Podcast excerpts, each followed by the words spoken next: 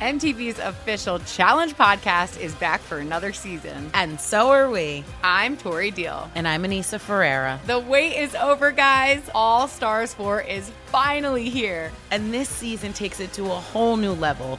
Old school legends, modern power players, and ex lovers are all competing in Cape Town, South Africa for the prize of $300,000. And we're going to be right here along with you fans, covering every episode on the podcast. Listen to MTV's official Challenge podcast on the iHeartRadio app, Apple Podcasts, or wherever you get your podcasts.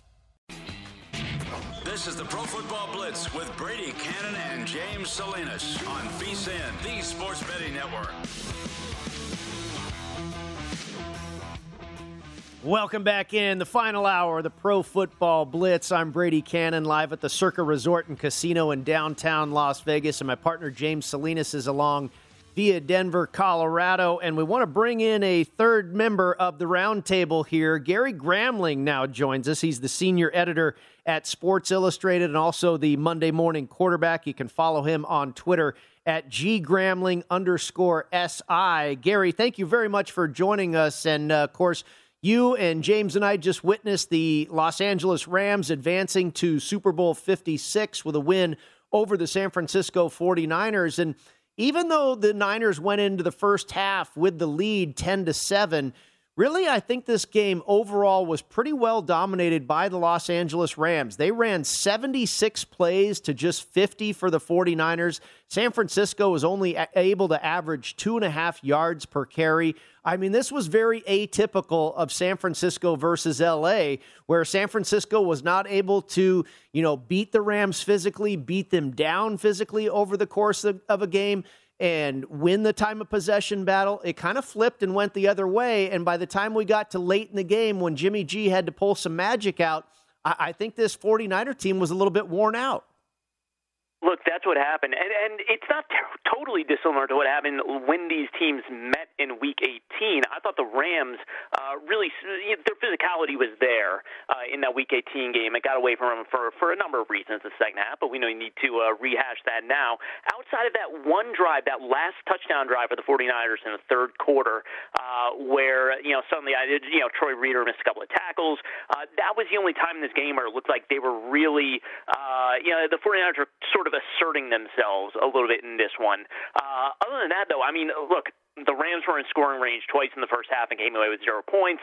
Uh, there was the deflection that got intercepted in the end zone, and then there was the uh, the unfortunate drop uh, in the end zone that was followed shortly after by a missed field goal. So uh, this one, uh, I mean, look, absolutely, the Rams were in control, but it did feel uh, maybe until about midway through the fourth quarter that the 49ers were going to steal another one in kind of ugly fashion, just like they did in Lambeau last week. Well, Gary, I want to get your assessment of that fourth down play. Basically, well, they had to punt and fourth and two, roughly inside the 45 yard line of the LA Rams. They had second and one, couldn't get anything going. Tried to get a little cute with Juszczyk uh, on a on a draw play or, or a, a quick a trick trap play inside. Didn't go anywhere from there. I'm not really sure why that was challenged. Uh, clearly not a fumble on that play. Yeah. But it's fourth and two now. I know, and this is where a lot of things are going to be debated. And we can go back and review 60 minutes of this game. But I think that was a big turning point where Shanahan elected to took the five yard penalty and then ended up punting the football. And then we know the Rams went down. Fortunate that Tartt wasn't able to squeeze that interception. And then, of course, you don't make the play. Uh, good teams are going to take advantage of that. But what was your assessment of that opportunity with the San Francisco 49ers trying to regain momentum in the fourth quarter? quarter and ultimately punting the football on fourth two instead of going for it, and then completely lost all the momentum after that. So the, the sense I had on that play was, uh, it, look, the third and two play that was that was a tendency breaker. That was something they set up last week uh, in Lambeau, where they ran that play where Trent Williams comes into motion and and blows up the entire uh, right side of the world at that point, and uh, they run behind them. They did that, except now they, you know, they they they handed it back inside to Juszczyk and, and tried to fool the Rams, but that didn't work. That felt like something something that was in Shanahan's pocket. He was going to pull it out when they absolutely needed it, uh, and it didn't work. And I'm not sure he had something to go to. I think that is something we lose track of a little bit, especially with a, a highly schemed offense. Where I don't want to make this into a into a Garoppolo thing, but uh, you've seen it over the last three or four years. Shanahan doesn't you know, he, for for obvious reasons, he doesn't trust uh, you know, Jimmy Garoppolo the way uh, Brandon Staley trusts Justin Herbert or or uh, you know Zac Taylor or trusts uh, Joe Burrow or anything like that. They are fairly conservative in those types of situations, and it just felt like you know we lose track if you don't have the play, if you're not confident you have a play in your pocket. Uh, sometimes you just got to punt, and and certainly that's not a team that can say, well, you know, maybe our quarterback will just figure it out. That's uh, they don't have that guy, and they know they don't have that guy. You know, Gary, uh, I'm sure social media is going to light up Kyle Shanahan uh, for that decision on fourth and two, and he enters the fourth quarter with a 10 point lead. But as we've kind of illustrated here, maybe that 10 point lead w- was a little bit of smoke and mirrors because the Rams, uh, you know, were really winning this game in a lot of different areas. And that fourth and two decision, we talked about it here on the program. I didn't think it was the worst decision of all. Uh, it's very easy to say, hey, you know, go get the first down and go win this game. Um, but the Rams had no timeouts at that time. There was 10 yeah. minutes left in the game, and LA was out of timeouts. So, for that reason, I kind of felt it was the right call. And Shanahan looks like a genius if Tartt's able to uh, catch the ball that where he is like a center fielder in baseball is the easiest interception he'll never make. No, it was. Uh, I mean, boy, that's going to haunt him for a long time. Uh, unfortunately, yeah. I look if the Rams don't score on that drive, uh, it, it might be over because you're absolutely right. They, they were not going to be able to stop the clock that many times. Now, uh, the bigger issue for the 49ers was the fact that they just couldn't. Uh, they couldn't get a first down in the fourth quarter. There, uh, they, they couldn't move the ball on those last two drives at all. And uh, again, it's a function of, of a number of things, but mostly it's a function of just the limitations you have with that quarterback. And uh, on a day way where, you know, if you're the 49ers, you want to be running those 70, uh, 76 plays. You want to be grinding people down in the fourth quarter. It just never happened. So let's switch to the AFC and what we saw with Cincinnati going into Kansas City and upsetting the Chiefs to move on to Super Bowl 56 think about the give me your assessment not only of the Bengals and Joe Burrow and definitely a different game plan coming into this AFC championship offensively especially with that porous offensive line that we saw give up 9 sacks last week in the divisional round to Tennessee. Only one sack today and uh, a lot different game plan going in to try to take some pressure off that offensive line not to have to pass protect for as long. But Thinking about this matchup for the Bengals, how they played today, how they've been playing throughout the playoffs, and now going into this matchup against the LA Rams, how is that Bengals offensive line going to deal with this Rams defensive front?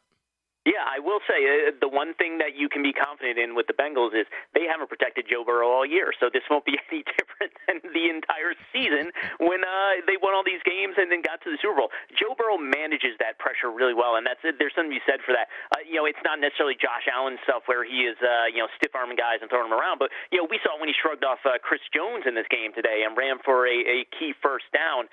He's capable of doing that. He's very good at managing the free rushers coming at him him. Now, that said, one of the issues in the Titans game uh, was the fact that it was not only the free runner, but Jeffrey Simmons was basically taking two blockers back into Burrow's lap every play. That seems like something that is probable with Aaron Donald. So you're going to have it coming. Uh, you know, it's not going to be one guy closing in on Burrow. You're going to have uh, Von Miller. You're going to have uh, Leonard Floyd. You're going to have Aaron Donald in his face. Uh, it's tough to figure it out uh, exactly. Uh, I mean, look, the offense they run is it's a veterans offense. It's a 30-something year old quarterback's offense that that a you know second year guy is running and he is doing a lot of improvisational stuff within it but uh it is tough to figure out how they're going to beat this Rams defense here unless you just say, well, you know, Joe Burrow's just going to just going to make some magic. Gary Gramling is our guest. He's a senior editor at Sports Illustrated. You can follow him on Twitter at ggramling underscore SI. And Gary, you know, this Bengals team has been defying the odds all season long. Here in Las Vegas, they were anywhere from 25 to 30 to 1 just to win the division, the AFC North. They did that.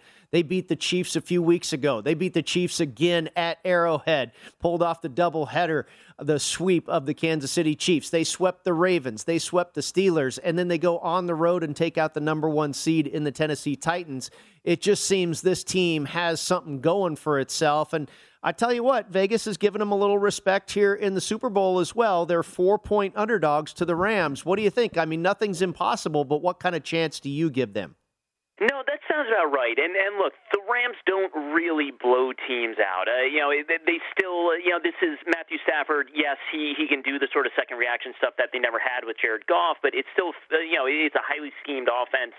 Uh, I don't really see them, uh, you know, any quality team uh, during a matchup during the season. I don't really see them as a team that's going to go in and, and beat someone by two, three touchdowns. So you're probably looking at a one possession game again. Uh, again, it, it's just it's tough to find a logical reason to uh, to to pick the Bengals. Uh, you you can say they'll keep it close. Maybe it comes down to a field goal again. But uh, you know, as he said, they have been defying the odds for a little while now. I, I think I had uh, uh, I had recommended on SI.com to uh, at the beginning of the postseason to bet them plus 800 to win the uh, the AFC. Just saying, you know, they have a pretty good path to get to the title game, and then just hedge your bets then. But uh, they they accidentally went ahead and uh, just won the whole thing anyway. yeah, James and I have been uh, discussing you know, this team's odds to win the division and whatnot, you know, as they adjusted throughout the season and we never pulled the trigger and now we're kicking ourselves. Well, Gary, thank you so much for uh, taking a few minutes out of your championship Sunday to join the uh, to join us here on the Pro Football Blitz and enjoy the big game in a couple weeks. Oh, you got it, guys. Anytime. All right, that is Gary Gramling. He's a senior editor at Sports Illustrated and also at the Monday Morning Quarterback. You can follow him on Twitter at ggramling underscore SI. And, and that is something, James, that I wonder how the bettors are going to react to for the big game. You know, it, the, the public has got to be in love with at this point the the sexy underdog in Joe Burrow. I mean, can they continue to pull this off? I I imagine your casual fan is going to be thinking this team can pull off anything the way that they've played and and why not? The the fact that they've been the, the star power when it comes to the young talent on that team Ja'Marr Chase really comes to mind as well as Mixon making plays too and Joe Burrow just never being rattled taking nine sacks 2 weeks ago in Tennessee getting up dusting himself off and being able to to adapt to any situation in any environment that they play in uh, but also then you think about the star power and I think if we're we're digging into matchups and thinking about the the playmakers on both teams I mean Cooper Kupp. Nobody has the, nobody's been able to figure it out an answer for Cooper Kupp all season long. How is Cincinnati going to be able to do that? This is going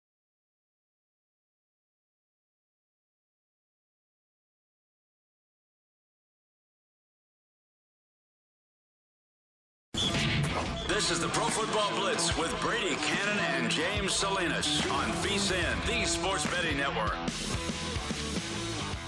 Welcome back into the Pro Football Blitz. Brady Cannon and James Salinas with you. And we are into Super Bowl week, my friends. Super Bowl weeks, of course, a two week respite before we get back into NFL football. And the final chapter of NFL football in the 2021 season will feature the Los Angeles Rams and the Cincinnati Bengals, of course, from SoFi Stadium.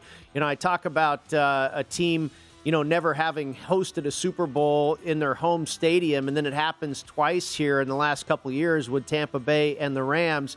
Uh, James, I remember very fondly Joe Montana and the San Francisco 49ers beating Dan Marino and the Miami Dolphins in the Super Bowl, and that was at Stanford.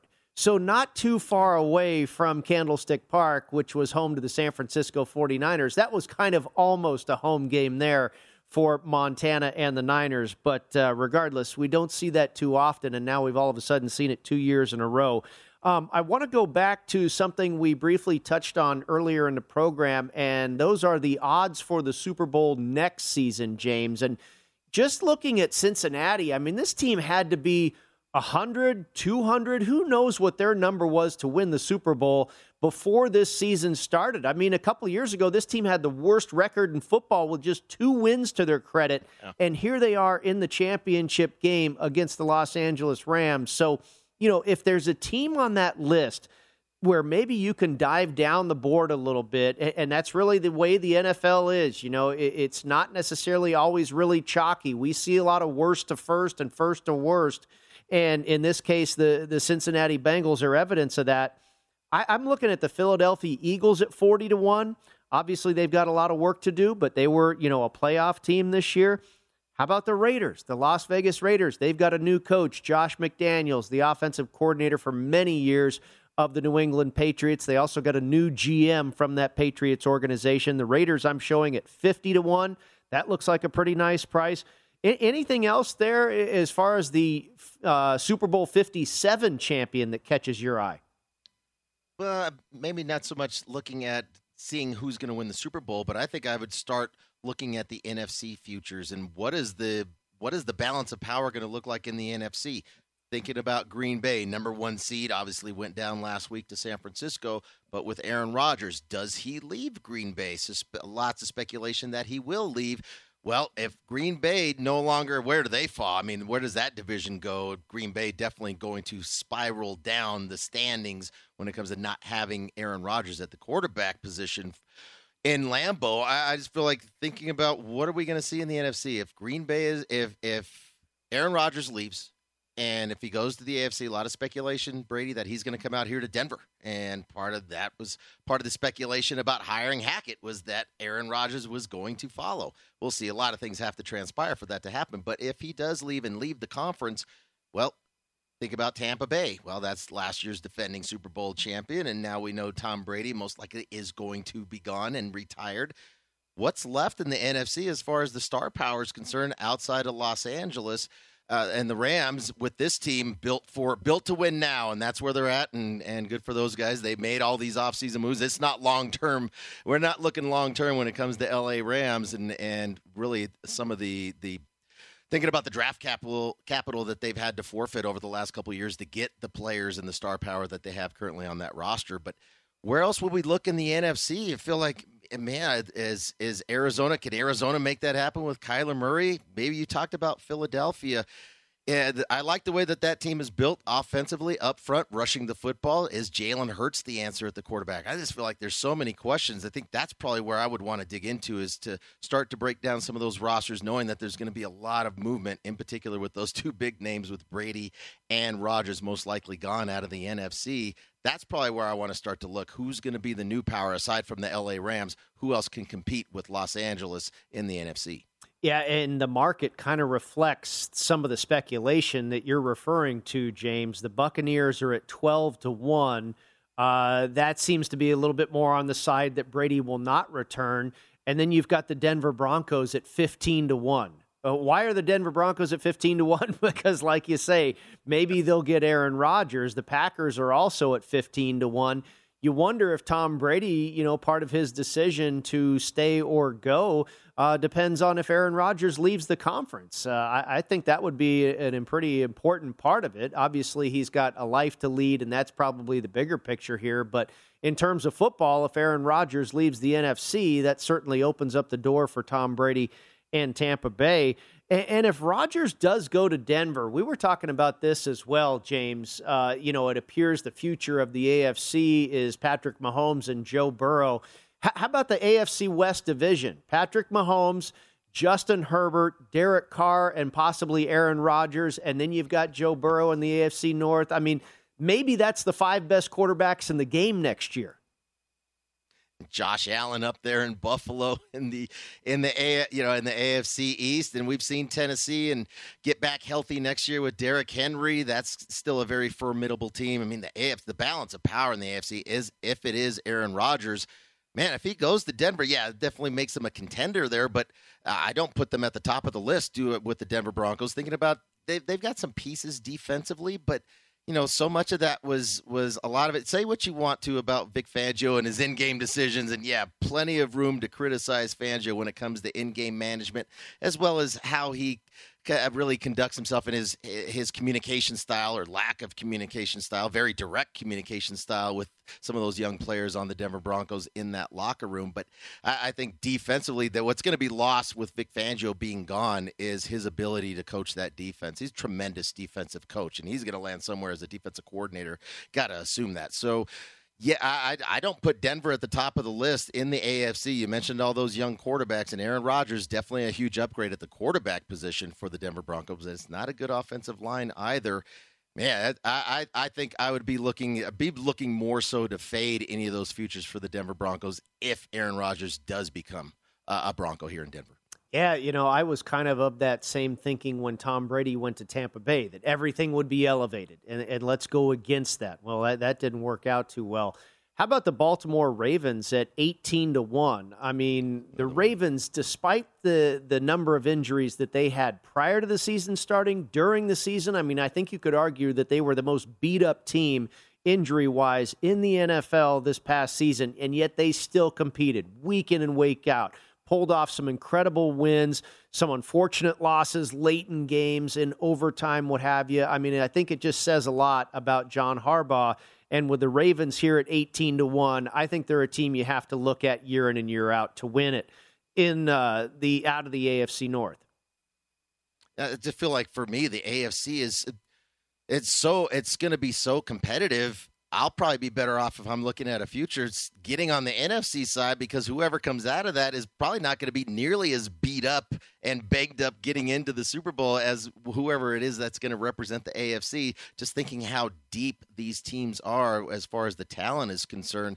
You know, the Indianapolis Colts, you do have Carson Wentz, and in my mind, that's not a Super Bowl caliber quarterback, but they've got plenty of pieces there too. We know that team can run the football. They're going to have to make some adjustments on the defensive side with now finding a new defensive coordinator to run that side of the football there. But man, that is the, the AFC is absolutely loaded, not only with the young quarterbacks in in that side of the conference, but also just the makeup of some of those teams. And you talked about the Baltimore Ravens. I mean, yes, the injuries were a major factor in their slide in the second half of the season. But the one thing we did see out of Baltimore until they were just completely, the attrition just wore them down at the very end of the season. That team fights and they compete and they battle each and every week. If that team can stay healthy, especially the way that they're built to be physical on both sides of the line of scrimmage, yeah, I could see that there at that number. What did you say, 18 to 1? Yeah, 18 is a pretty nice be, number. Yeah, I could be interested in that just based on this. Uh, these teams that can be physical, uh, but man, can they? Can you hold up? I'm thinking about the AFC North now. Where is? I mean, Pittsburgh without Big Ben. I'm not sure where Pittsburgh's going to start to to fall down the list within that division. And Cincinnati obviously has got plenty to build off of their Super Bowl run from this season. Cleveland, what is Cleveland going to do at the quarterback position? They're going to have Baker Mayfield next year, but he's going to be in a lame duck status moving forward, and that'll be the last year of his contract. So, didn't really like to see how the Browns finished out with the issues at the quarterback position there. So, even if it's we're looking at futures and just within the divisions, and finding what those might look like to come out of the AFC North. Yes, Cincinnati, but now all the expectations will be on Cincinnati next year as opposed to not a whole lot of expectations coming into the 2021 season. Maybe that's where we get a pretty good price on the Ravens just to win their division.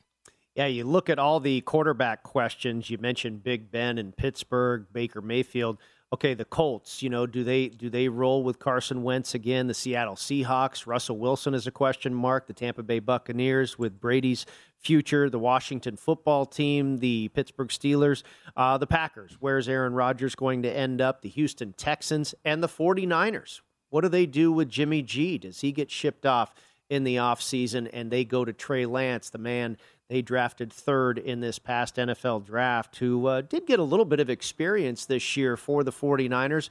Uh, but do they move on from Jimmy G, who once again had a very successful season, but cannot get them to the promised land as they fall to the Los Angeles Rams earlier today, 20 to 17? Your final. We'll come back with more in just a moment. It's the Pro Football Blitz right here on VSIN.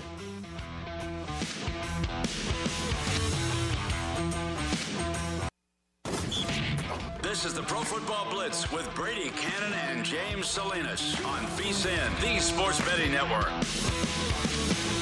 It's never too early to prepare for the big game, and we want to make sure VSIN is a part of your plans. We'll be with you throughout the playoffs, and then on championship weekend, we'll have 56 hours of free video coverage on vsin.com leading up to our sixth annual live big game betcast. It's the biggest game of the year, so make your plans now to join the VSIN betting experts before, during, and after the action, all at vsin.com.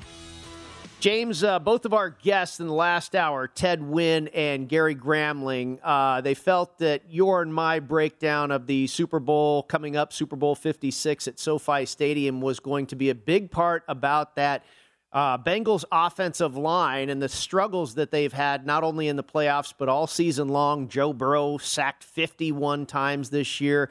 And then, of course, uh, you know, they felt that the Rams and this defensive performance that they put up, especially in the fourth quarter against San Francisco, uh, was going to be able to take advantage of that matchup. And it was also Gary Gramling that felt the number four in favor of the Rams was probably about the right number. I've been sitting here for the last half hour trying to wrap my head around which side I like as far as uh, to win the game with the points, what have you, the total, the consensus number at about 50. H- have you been able to get any kind of first impression on what you might like for the big game coming up in a couple of weeks? I'm looking more so at the total and thinking about all right with the Rams the way that they're built to throw the football in particular Cooper Kupp and another tremendous game at a cup. And and they look to exploit mismatches and we saw that with San Francisco. Anytime they man anytime they brought the uh, I forget his name now number 24 every time he came in they just they targeted him every single time out there. They moved Cooper Kupp around, put him in a number of different bunch formations, and we saw a lot of man coverage out of San Francisco today and not very physical up front. It was K- K'Waun Williams, that's who I was thinking of, and he really just got worked by Cooper Kupp anytime they were in one on one matchups. Well, what is that going to look like with the Cincinnati secondary? Are they going to be able to match up now? Their safeties are very aggressive with both Bates and Bell. They're uh, ba- Bell's really a box safety there, and I think they're going to really try to jam and be physical at the line of scrimmage with Cooper Kupp and and some of the other receivers for for the LA Rams. And we'll have to check on the status of Tyler Higbee. We know he went down early in the game today, did not return for the LA Rams, and I think that might be a piece that will be depending on his status going in. That could be a loss for for the LA Rams passing game if he's not there. And then let's look at the other side. Now the Rams were able to get back, being down ten to being down ten points in that third quarter, and we had talked about it earlier, Brady, where if the the Rams had dominated in the first half, but not on the scoreboard. Every other aspect of the game in that first half was in favor of the Rams with total plays, time of possession, moving the football. Uh, you know, the turnover in the end zone by Matthew Stafford and that interception was was key early in the first quarter. But this is going to be a different offense that they're going to face. When it comes down to Joe Burrow, we know that kid's got no conscience. He is not afraid. You can keep banging him and hammering him down around. He's still going to pick up. He's such a competitive kid that plays. He's the complete opposite to me of what Jimmy Garoppolo is. Garoppolo is going to be a rhythm thrower. It's going to be short, quick throws inside the numbers, uh, simpler throws, fast, quicker throws uh, to try to alleviate any kind of pressure for him to have to go through any of his progressions and his reads. Well, Joe Burrow, man, that kid is not afraid. No matter how many times you hit him, he's going to keep getting back up and getting after you. I just wonder on the Rams side. We talked about their safeties and their their back end being banged up again. Backup safeties having to play in this game today. San Francisco took advantage of it with Kittle on that one red zone touchdown from Jimmy Garoppolo.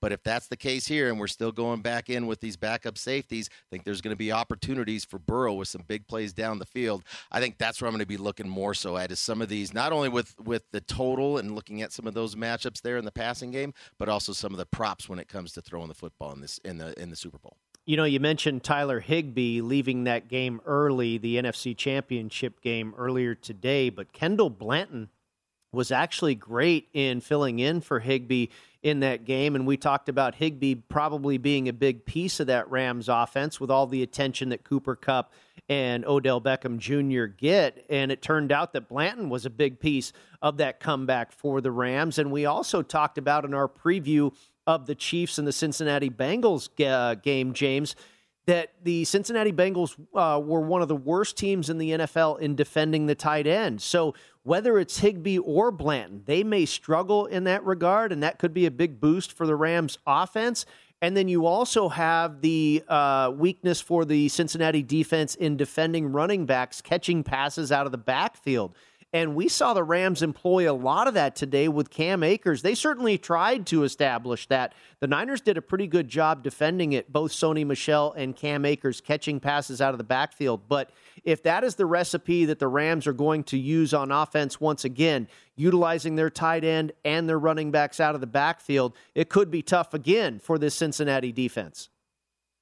Yeah, and I think for both of these teams, offensively, neither team's going to commit to running the football. Yes, Mixon, uh, you, collectively of all the running backs that'll be in this Super Bowl, Mixon is by far the best talent out there. But behind that offensive line, I'm not sure what they're going to be able to do to create much space for Mixon to get going in the running game against that defensive front for the LA Rams. So it is. I, I think that's where Mixon could have some opportunities as well in the in out as uh, getting into the middle of that defense. And we talked about this, the safeties being banged up and backup safeties for the Rams in this matchup against San Francisco. Well, they're banged up at the linebacker position too, are the LA Rams. So I think there's some opportunities for Joe Mixon, not so much rushing the football against that defensive front behind that offensive line for Cincinnati, but more so getting out in space and finding some matchups for Mixon to make some plays receiving the football. But there's going to be plenty of talk over the next two weeks, and I think it's all going to be about the star power with Joe Burrow and and Ja'Marr Chase. And I think those prices, when we start to dig in later, once the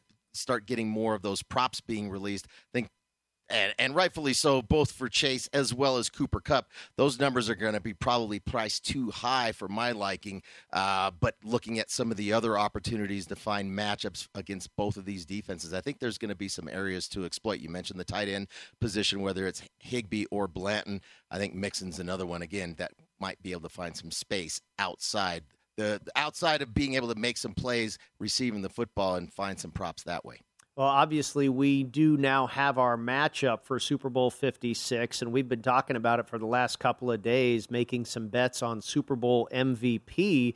And uh, I made a very small, kind of just funny money bet on Elijah Mitchell. I wasn't getting too serious about making a bet ahead of time in that market. And that's not necessarily a, a bet I get too serious about anyway. I play a lot of props for the Super Bowl and I'm always obviously trying to win them all and, and how I think the game's going to play out. But a lot of the bets are are just for fun and excitement for for the final football game of the year. And and I made that one pretty casually on Mitchell. But now, of course, like I say, we do have the matchup in place and. You and I talked about it. If you're going to think that Cincinnati can win this game, I think you have to bet Joe Burrow to win MVP but with the Rams, I don't think it's necessarily Matthew Stafford. I would probably look towards Cooper Kupp, and he's probably going to be a favorite as well.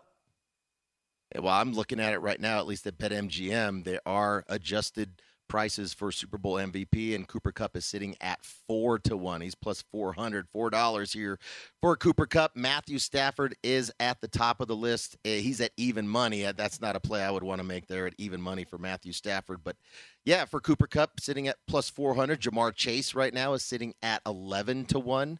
And we had talked about this too. Depending on what the matchups were going to be, what about a defensive player? Rarely does it happen but somebody like Aaron Donald or Von Miller, he he's been there and done that. He did that back in 2015, Super Bowl 50 for the Denver Broncos and being able to get off that edge. I just think about that offensive line for Cincinnati, and they're going to have their hands full with both Aaron Donald, Von Miller, and the pass rush from the LA Rams. But what is the adjustment? We did see an adjustment today from Cincinnati throwing the football. It wasn't going to be Burrow in these deep drops looking for big plays over the top down the field like it was against Tennessee and taking the amount of hits and sacks that he suffered in that win, even though they did win the football game.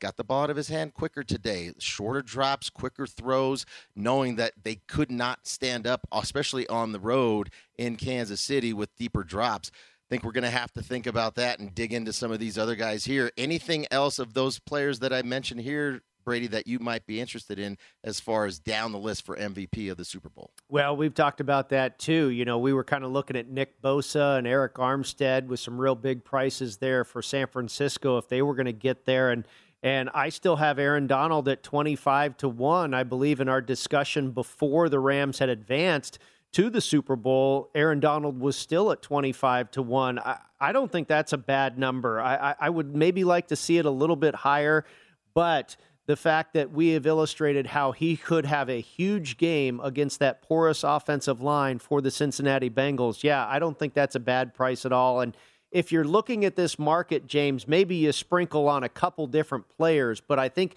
Aaron Donald would probably be have to have to be one of them that you have in your portfolio there at 25 to 1. I certainly don't mind Cooper Kupp at 4 to 1. I don't think that's an awful number either, but I'm with you. I'm not going to jump on Matthew Stafford at even money, even though he could have a sentimental vote there for so many years in Detroit, now getting to a Super Bowl and possibly winning it with the Los Angeles Rams. We'll wrap up the program. Next up is the opening lines. Matthew Van, excuse me, Jonathan Von Tobel and Matt Youmans coming up after we wrap up the Pro Football Blitz.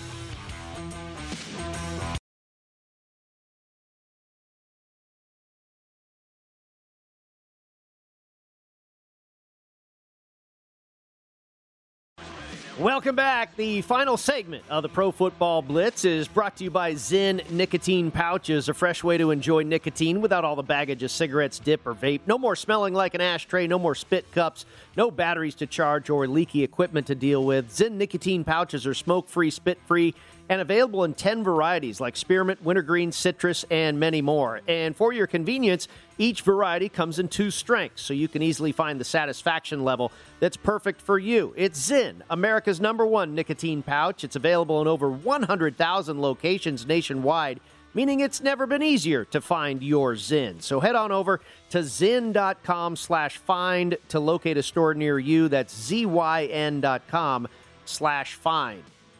Brady Kannon and James Salinas back with you inside the Pro Football Blitz. And of course, the big game is upon us. In a couple of weeks, they will get it on in SoFi Stadium, the Los Angeles Rams and the Cincinnati Bengals, looking to bring home the Lombardi Trophy. And James, you and I were just discussing Super Bowl MVP odds. We've talked about this the past couple of days prior to the championship games being decided and now after the fact. And Joe Burrow, a little bit better than two to one. Matthew Stafford, you mentioned at even money. We talked about possibly having Aaron Donald in your pocket there at 25 to one. And, and I just thought of another one. You know who's the most valuable player for the Cincinnati Bengals right now? Evan McPherson. Has a kicker ever won Super Bowl MVP? I don't know if they ever have in the past, but I'm seeing Evan McPherson at 100 to 1. All he's done is kick 12 field goals in the postseason, four in each game, all successful for the Cincinnati Bengals. Another 52 yarder to give his team the lead today. Another game winner in overtime today for Evan McPherson. This kid has been a rock. And, heck, at 100 to 1, why not? yeah, you can tell a little top shelf bourbon money on that. I can see that going fire. But it, but but honestly, Brady, I think if if Cincinnati's relegated to having to kick field goals, uh, this is not going to be the matchup for them to be able to win a Super Bowl. They're going to have to put points on the board and and score and match. I, I think the Rams now the pressure's off of them. All the pressure with dealing with San Francisco, having lost three games to San Francisco or two games this season, the last six over the last three years to the San Francisco 49ers division rival. Pressure of playing at home, all that's gone now. Now you're at where you were expected to be prior to the season starting and and you know you're going to be indoors we're not going to be dealing with weather it's a fast track with artificial turf i mean this is going to be uh, and all the playmakers out there i just feel like one thing i was looking at so that aside looking at these totals so just quickly off the top here the the the game total is sitting at 49 and a half, 50, maybe a consensus. Let's just call the consensus at 49 and a half. But I'm looking at the first half and the total is sitting at 23 and a half. So if you're trying to go over that total with these playmakers out there playing in these conditions uh, as far as being favorable and advantageous for these offenses and the big play capability in the passing game for both of these teams, it's kind of interesting the fact that it's 49 and a half for the game, but just sitting at 23 and a half. It's just slightly there at 15 cents to the over. But initially, that's exactly where I looked. I was feeling like, all right, I think both these teams, with especially with Cincinnati, there's nothing to lose with these guys. They're playing with house money. They're getting the dice and they're hitting on the hard four. They're not afraid here. Why should they be? They wouldn't expect them to be in this position as it is. I think they're going to continue to do what's got them there all season long and rely on that passing game and the connection with Burrow, uh, Burrow and his receivers 23 and a half seems a little light to me as far as the total in the first half, Brady. Yeah, and it's odd that it's not just basically cut in half from the entire game total. Uh, if you do want to go under 50 or 50 and a half, there are still some available out here in Las Vegas. Uh, in fact, 50 is the consensus number, and I do see 150 and a half. Uh, certainly a couple of 49 and a halfs in the market as well. Uh, James, just real quick, back to, you know, kind of kidding uh, on Evan McPherson to win MVP, but this guy has absolutely been a huge part of this run for the Cincinnati Bengals. And you talk about, you know, if you're going to have to kick four field goals uh, in the Super Bowl, you're not likely going to win that game. But, you know, they did it against the Kansas City Chiefs. And if, if you and I said here on our preview edition of the Pro Football Blitz that Cincinnati's going to kick four field goals. Evan McPherson's going to get it done with his leg again against Kansas City, and they're going to win the ball game outright. We never would have believed that.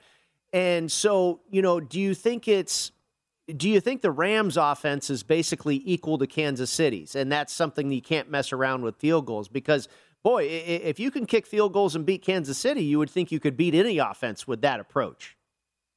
Well, thinking about maybe uh, as far as the Rams are concerned, definitely not the versatility in the passing game like Kansas City, with with you're talking about Kelce and Hill and just all the speed. Definitely not that type of speed with the LA Rams, but I think the game plan more so going in. I mean, for thinking about Kansas City today and how they matched up with Cincinnati. Kansas City, it was in my mind, it was a really kind of an arrogant game plan that they had, especially how they closed out the second, uh, how they closed out the second quarter and how they closed out that fourth quarter. Just thinking about how they were managing the clock and the poor job they did with the play calling in both scenarios there. Just feeling like, all right, well, we've got this. And they had a, a sizable lead early in that first half, did Kansas City. And maybe that kind of fed into how they've really in a sense you know you if you don't have full respect for your opponent i'm not sure if that's exactly the case for kansas city but it just felt like the play calling and the fact that uh, closing out the first half and if you're going to go for it and you're going to bypass the three, you have to throw the ball to the house. I mean, you're going to rely it going on to, to, a quick out. It was a Tyreek Hill that got caught up and and and thrown for a loss to end the half. I just feel like that's not what we're going to see out of the Rams. I just feel like all the pressure now. Yes, there's pressure on LA to win the Super Bowl, but I feel like the bigger pressure was for them to get by San Francisco in the NFC Championship game they've done that. Now all that pressure is gone. Now they can look forward and look ahead. And I think there's plenty of opportunities to exploit that Bengals defense, sec, their, their secondary, and Cooper Kupp and and the other. If Higbee's coming back, I think that's probably a key for me to to look at here as far as that that total is concerned. But I mean, that from just the first initial reaction of looking at the side, looking at the totals, that's the first thing that jumps off to me again, Brady, is looking at that total sitting at 23 and a half in that first half, playing that over just for 15 cents, 14 to 10 gets there. And I think both teams have plenty of playmakers to make that happen. You know, it's interesting, James, uh, your assessment there that uh, really the hurdle that Los Angeles wanted to get over was the San Francisco 49ers. And, and, you know, maybe that was similar for the Kansas City Chiefs in avenging the regular season loss to the Buffalo Bills. We know that's the matchup. We talked about it last weekend. The AFC Championship matchup was really the Bills against the Chiefs. And yeah. we certainly didn't think the Kansas City Chiefs would let down in a conference title game. We thought they might come out a little sluggish. They did not come out sluggish at all. They put 21 points on the board. They were three for three with touchdowns in their first three possessions. But you know, maybe that's something to think about too if you're considering backing the Cincinnati Bengals, that the Rams, they slayed their dragon. And I mean, do you let down? Do you look ahead? None of that seems to apply for a championship, you know, the Super Bowl on the line. But, uh, you know, we didn't think that was going to be the case for Kansas City either. Well, and it kind of mirrored this this game with Kansas City and Cincinnati today. Kind of mirrored that Week 17 matchup where Kansas City got ahead and then not so much let down, but kind of let up. They only scored. They only had three possessions in that Week 17 loss at Cincinnati put three points on the board in that second half. Well, that's exactly what happened today. I had a couple more possessions, but only three points in the second half after scoring 21 points in that first quarter and, or that first half, and should have had more at, at minimum kicking that field goal on the last play of the second quarter to close out and go up with a larger lead. Maybe that gave some momentum to the Cincinnati Bengals in that respect, and they had the confidence knowing that they had already come back once earlier, just a few weeks back against Kansas City. And I think the second half adjustment was a lot more coverage on the back end. And Kansas City not being as patient and Patrick Mahomes kind of falling back and reverting back to playing hero ball like we saw early in the season where teams were keeping those safeties high and forcing Mahomes to just take what the defense would give you and be patient and matriculate the ball down the field. Well, we didn't see that in the second half from Mahomes. Got kind of greedy with some of these plays, led to a few sacks that he should have gotten rid of the football. Really not so much the offensive line's fault, but more on Mahomes. And then bad decisions with the football. We had the two interceptions. There should have been a couple others others as well. Eli Apple, he had one early. Well, there's some players that you can pick on, and we talked about the Rams picking on picking on some of the DBs for San Francisco. There's some DBs for Cincinnati that I think can do the same thing for Los Angeles. They can pick on as well. James, real quick before we get out of here, Zac Taylor, a former assistant for the Los Angeles Rams under Sean McVay, they will be very familiar with one another. Any advantage for either coach, in your opinion? Uh, maybe playing against some tendencies that they might perceive that are going to be there and maybe some other things. I think there's going to be some trick plays coming out. They're not just going to go and go with what the, the typical, especially early. I think uh, maybe the first drive or two, they'll be a little more conservative with the football. But these teams are here to win it, and I think for Cincinnati, taking some shots, and we know Zac Taylor, he's he's been gambling all season long. He's another one of those coaches that's not afraid to to go for it on fourth down. Although he's got such a weapon uh, with McPherson kicking the football and the confidence that he showed here in the playoffs and winning these football games. Uh, I, I, think maybe it would be to play against some tendencies that they might perceive knowing each other the way that they do. All right, next up, stick around for the opening line show right here at VSIN, the Sports Betting Network. Sports Betting Network. Sports Betting Network. Sports Betting Network.